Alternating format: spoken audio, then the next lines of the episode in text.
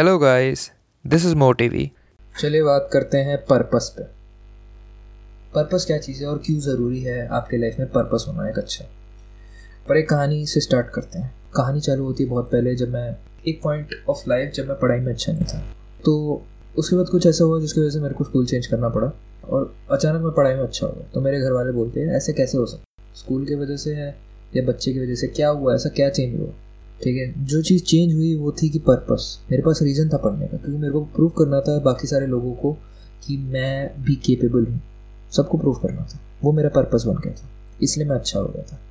उस मोमेंट से पहले तक क्या हो रहा था कि मेरे पास पर्पस नहीं था पढ़ने का। ये सारे हाँ पढ़ने को चीज़ें हैं, पर मैं क्यों पढ़? रहा हूँ क्या फ़ायदा है इनका? मेरे को फ़ायदा नहीं बता पा रहा था, ना घर वाले बता पा रहे, ना टीचर बता पा रहे। ठीक है, जब वो पर्पस आया तो मैं अचानक अच्छा हो गया और सब लोग चौंक गए कि ऐसा कैसे हो सकता है। काफ़ी लोग पर्पस से ड्रिवन नहीं रहते। काफ़ी लोग बस ज़िंदगी को जीने के लिए ड्रिवन रहते हैं।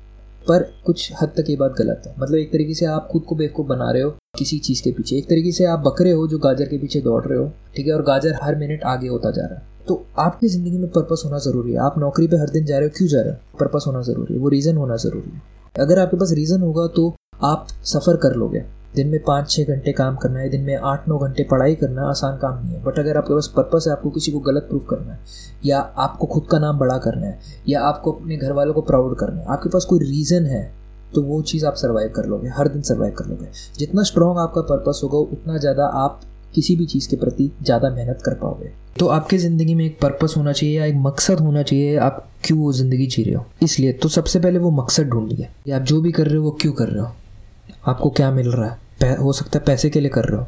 ठीक है, पर पैसा एक अच्छा मकसद नहीं है। आपके आने के बाद आपको लगता है कि आप कल क्यों काम में जाना है? आज तो आ गया ना।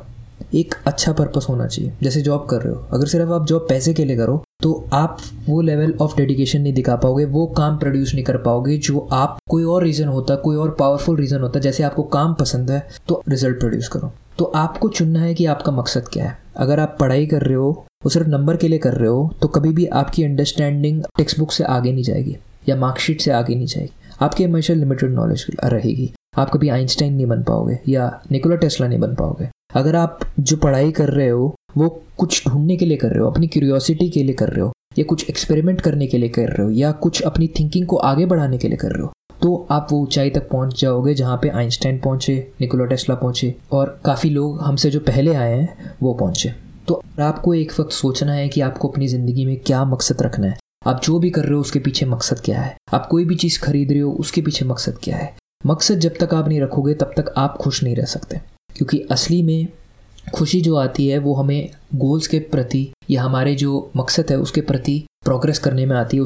यानी आपके ज़िंदगी में अगर कोई मकसद नहीं है और आप बस ज़िंदगी जी रहे हो जीने के लिए तो एक तरीके से आप नदी में बहते हुए लकड़ी के तिल्ले की तरह हो। या आपको नहीं पता आप कहाँ पहुँचोगे, आपको नहीं पता आप कहाँ जा रहे हो। आपको कुछ नहीं पता। ये चीज़ होना बहुत गलत है। बहुत बहुत धन्यवाद इस ऑडियो को सुनने के लिए।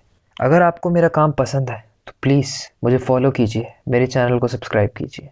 और अगर आप चाहते हैं एनिमेटेड वीडियो देखना इसी बुक समरी की। तो लिंक जो है वो डिस्क्रिप्शन में है, उसको फॉलो कीजिए। Thanks for listening